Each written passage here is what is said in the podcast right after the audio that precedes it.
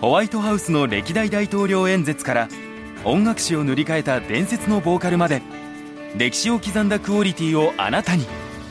動画配信ポッドキャスト声の配信を始めるなら手話のマイクで君の声が歴史になる。手話。TBS ポッドキャスト。東京ビジネスハブ。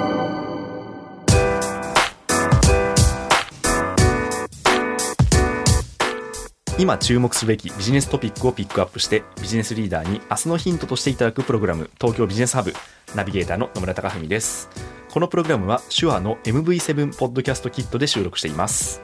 今回のプレゼンターは前回に引き続きましてシニフィアン株式会社共同代表の村上貴文さんです。よろしくお願いします。よろしくお願いいたします。はい。前回は本当にあのニュースの新たな側面が見えてくるようなお話をいただきました。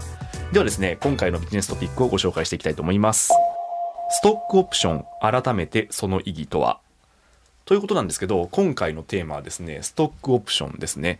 最近なんかあの信託型ストックオプションの税制の解釈みたいな感じで少しなんかこう揉めてるなっていうような印象もあったりするんですけどそもそもこのストックオプションがどういうものでどういう意義があるものかということをですね村上さんにお話しいただければと思います。そうですね、はい。この政府がね今注目しているとか税制のね国税の解釈とかそれで訴訟が起きそうだとかね、そういうヘッドラインがこの、まあ、45か月流れていて、えええ。多分過去対比最もストックオプションってキーワードがニュースに流れてると思うんですえね。そうですね。で多分知らない人からするとなストックオプションってそんな大事なのかよくわかんない。なんか揉めてるしこんだけ扱われるってことは大事なのかもしれないなという印象はあると思うんですけど、はい。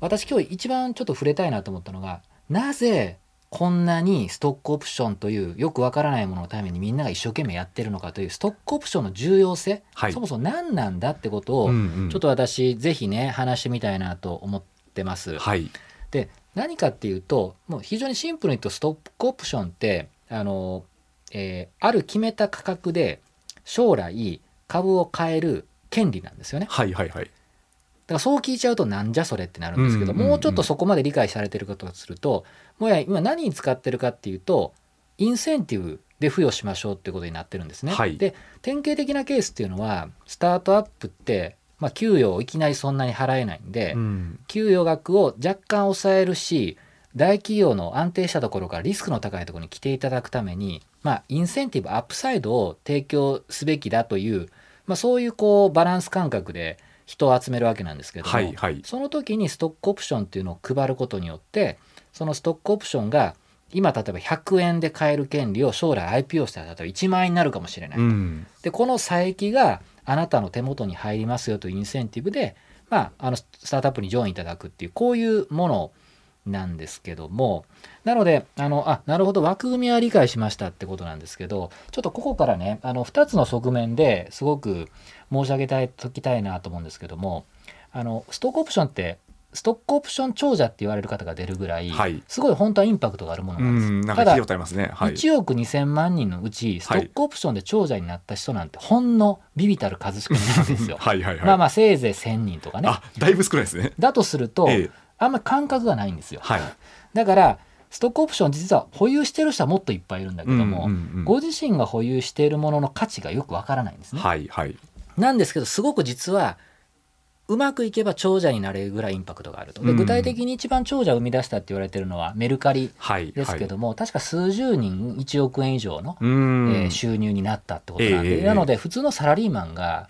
数億円の収入を得られるチャンスってほとんどないと思うんですけどもね。はい。そういったものをもたらすわけなんですよなのうん。ですごく実は経済的にインパクトが大きい。はい。ということ、あともう一つはあのそれは個人としてですね。あともう一つなんでストックオプションがこんなに重要かって言われてるかっていうとあのこれからまあ岸田首相がまあスタートアップ5カ年計画っていうことでスタートアップを盛り上げていきましょうっていうふうにやってらっしゃると思うんですね。ええであの私もスタートアップに関わるものとしてもちろんスタートアップをうまくいかすためには、えーテクノロジーも重要だしビはいジネスモデルとか、い、ろんなものが重要ではあるんですけど、うんうん。で今まあ一番フォーカスされているものの一つがお金がないから、はい。リスクマネーの提供基盤を揃えましょうとか、うんそういう議論が進んでるんで、まあ、ついついスタートアップを発展させるために、なんですか、技術とかぎお金をなんとか集めていこうっていうふうになると思うんですね。はい。で、アントレプレナーが少ないんで、うんうん。アントレプレナー教育をしましょうとこういうことってよく言われると思うんですよね。はいはい。でもちろん全部重要なんですけどいろいろやっているとですね、ええ結局スタートアップが一番手に入れづらいものって結局は優秀な人材なんですよ。はあそういうことですか。私ものすごく大きい多くの会社に関わってますけど、ええええ。全員言います。採用に苦労して。はいはいはい。採用ができない、うん。採用ができる会社は成長するしできない会社は成長しないんですええ。極論。で採用できた人が優秀な人とそうじゃない場合で差がついてくるわけなんですよ。うん。で皆さんが思ってる以上に本当に人材がすごく重要なんですね。はいはいはい。っていうところのまずコンテクストをすごく理解いただく必要があって。うんでそれ多分ね、あの一番皆さんが理解しやすいのでいくと例えばワールドカップ優勝しようとか、はい。そういうサッカーのなんとかチャンピオンになろうとしたらどう考えても優秀なサッカー選手を集めることが重要だとすぐ分かりますよね。そうですね。お金があるだけじゃダメですよねそれは。なので同じなんですよ。はいはい結局優秀なタレントがいることがなしには絶対にワールドカップが勝てない。もちろんん優秀の中で戦略とかいろんなもので変えていける余地ありますけど、やっぱ人材の重要性ってすごく高いんですね。はいじゃあお金持ちだったらいやもうじゃあネイマールを30億でとかや,、やるかもしれないですけどスタートアップお金ないんですよ。うんなんだけどそういうタレントが欲しいっはいていう時にストックオプションなしには、えええー絶対採用できないんですよ。うんうんうんだからストックオプションはうんちゃらかんちゃらあんだけ熱量高く揉めてるのはまさにいや一番重要なリソースの人を採用する最大の武器であるストックオプションがなんでこんなことになってしまったんだ？でそれは課税が変わるってことですけど、うん。課税が変わるってどういうことかっていうともともと儲けた分の20%の課税でいいって言われたものが、はい最大55%課税だって言われると取り分がうん。ものすごく減るじゃないですか。そうですよね。それって、ええ。メッシ年俸100億で取りましたって言った後に、あごめんメッシ10億です。ちょっと待ってと。なりますよねそれは。そうなりますよね。なりますし、ええでそうすると同じだけのインセンティブ与えようとすると3倍払わなあかんみたいになってくると、はいはいはい。スタートアップ側の負担も増えますよね。うん。って考えた時にいやそんなことやられちゃったら要は僕がそのどっかのサッカークラブのオーナーだとしたら、はいそんなのよそんだけしか予算もらえないんだったら、うんもういいチーム作れないから絶対チャンピオンリーグ勝てませんって言わざるを得ないじゃないですか。でそうですねこういう気分にスタートアップ関係者みんながなっちゃったわけですよね。うんうんうんでそれぐらいストックオプションっていうものがこれからイノベーションを起こしていくためにものすごく重要性が高いってことなんです。ただの株式を買えるオプションとかええただなんかちょっとお金になるらしいねっていうレベルの理解だとうんうんここまで揉める熱量が理解できないと思うんですよ。はいはいはいでも考えていただければこれがあるかないかで大谷翔平が取れるかメッシが取れるか変わるんですっていうふうに聞くと、はい。もういやもうそれも一番重要なテーマじゃそうでないですすかねそうですね。だからこれだけ揉めるしっていうことの背景なんです。で、うん。結局株式報酬って何かっていうと、はい。でこれまあ改めてストックオプションもっと講義に理解しなきゃいけないのが、まあ、信託型とかいろんなテクニカルありますけど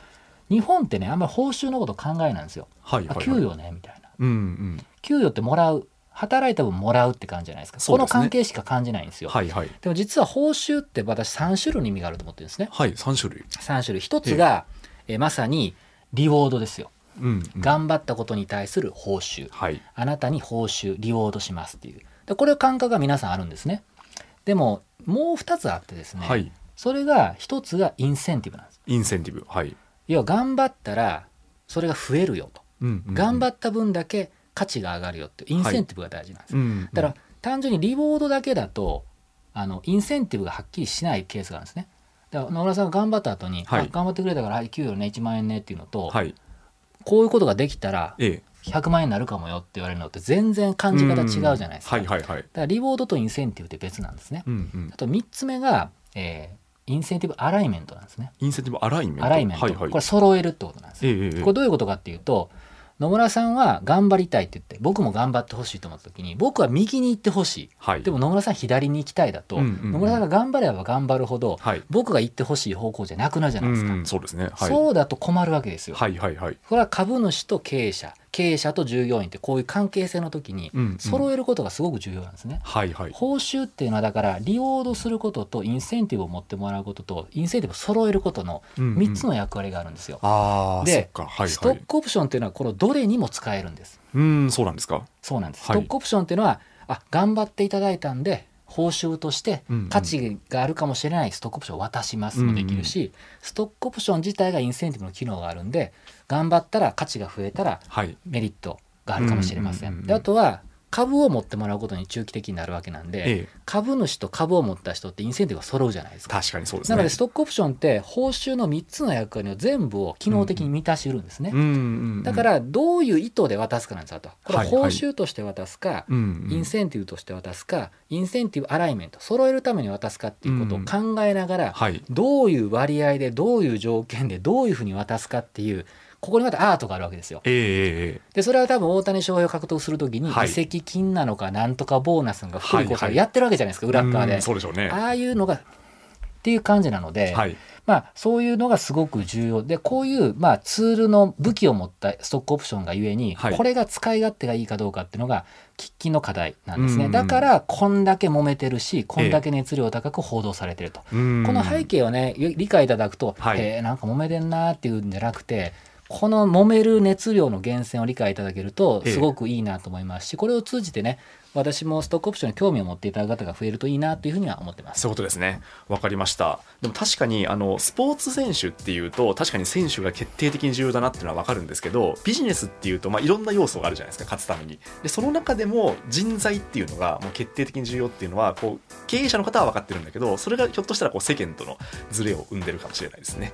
はい。ということで、今回のプレゼンターは、シニフィアン株式会社共同代表の村上隆文さんでした。ありがとうございました。ありがとうございました。あなたのビジネスヒントになるプログラム、東京ビジネスハブ。ナビゲーターは野村隆文でした。